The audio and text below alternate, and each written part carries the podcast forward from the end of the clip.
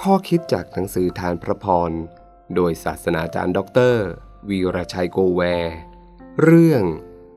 ลับขวานให้คม หากขวานที่ทื่อและไม่ได้ลับให้คม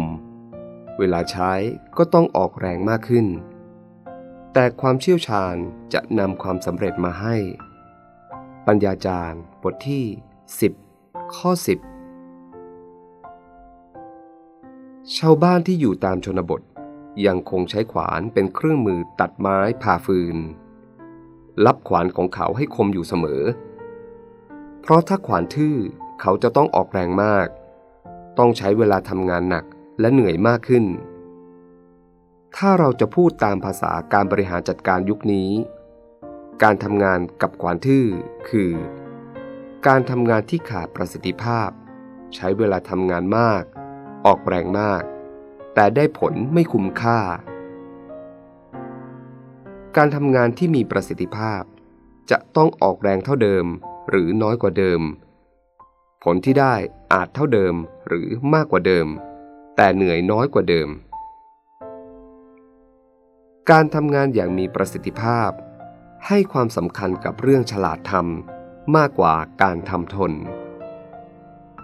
การรับขวานให้คม คือการพัฒนาศักยภาพภายในตัวเราอย่างต่อเนื่อง ด้วยการศึกษาเรียนรู้เพิ่มเติม มันฝึกฝนวิทยาการใหม่ ๆ คิดค้นคว้านวัตกรรมวิธีการใหม่ ๆ ไม่หยุดอยู่กับที่ เพราะความเชี่ยวชาญจะนำความสำเร็จมาให้ จริงอยู่ หลักการของการทำงานไม่เปลี่ยน คือ ต้องขยันหมั่นเพียร อดทน ซื่อสัตย์ เป็นคนที่ไว้วางใจได้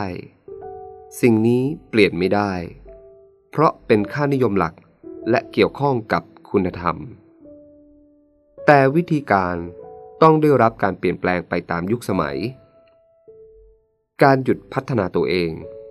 ก็คือการไม่ยอมรับขวานของตนให้คมนั่นเอง ชีวิตคริสเตียน ชีวิตการรับใช้พระเจ้า จะต้องเหมือนขวานที่รับให้คมอยู่เสมอ หลักธรรม ค่านิยมหลักในพระคัมภีร์ไม่เคยเปลี่ยนแปลง แต่วิธีการต่างๆ เพื่อบรรลุเป้าหมาย การเป็นคริสเตียนและการรับใช้จะเปลี่ยนไปตามกาลเวลา คริสเตียนจำเป็นที่จะต้องรับขวานความคิด วิธีการ ความรู้ให้คมอยู่เสมอ เพื่อชีวิต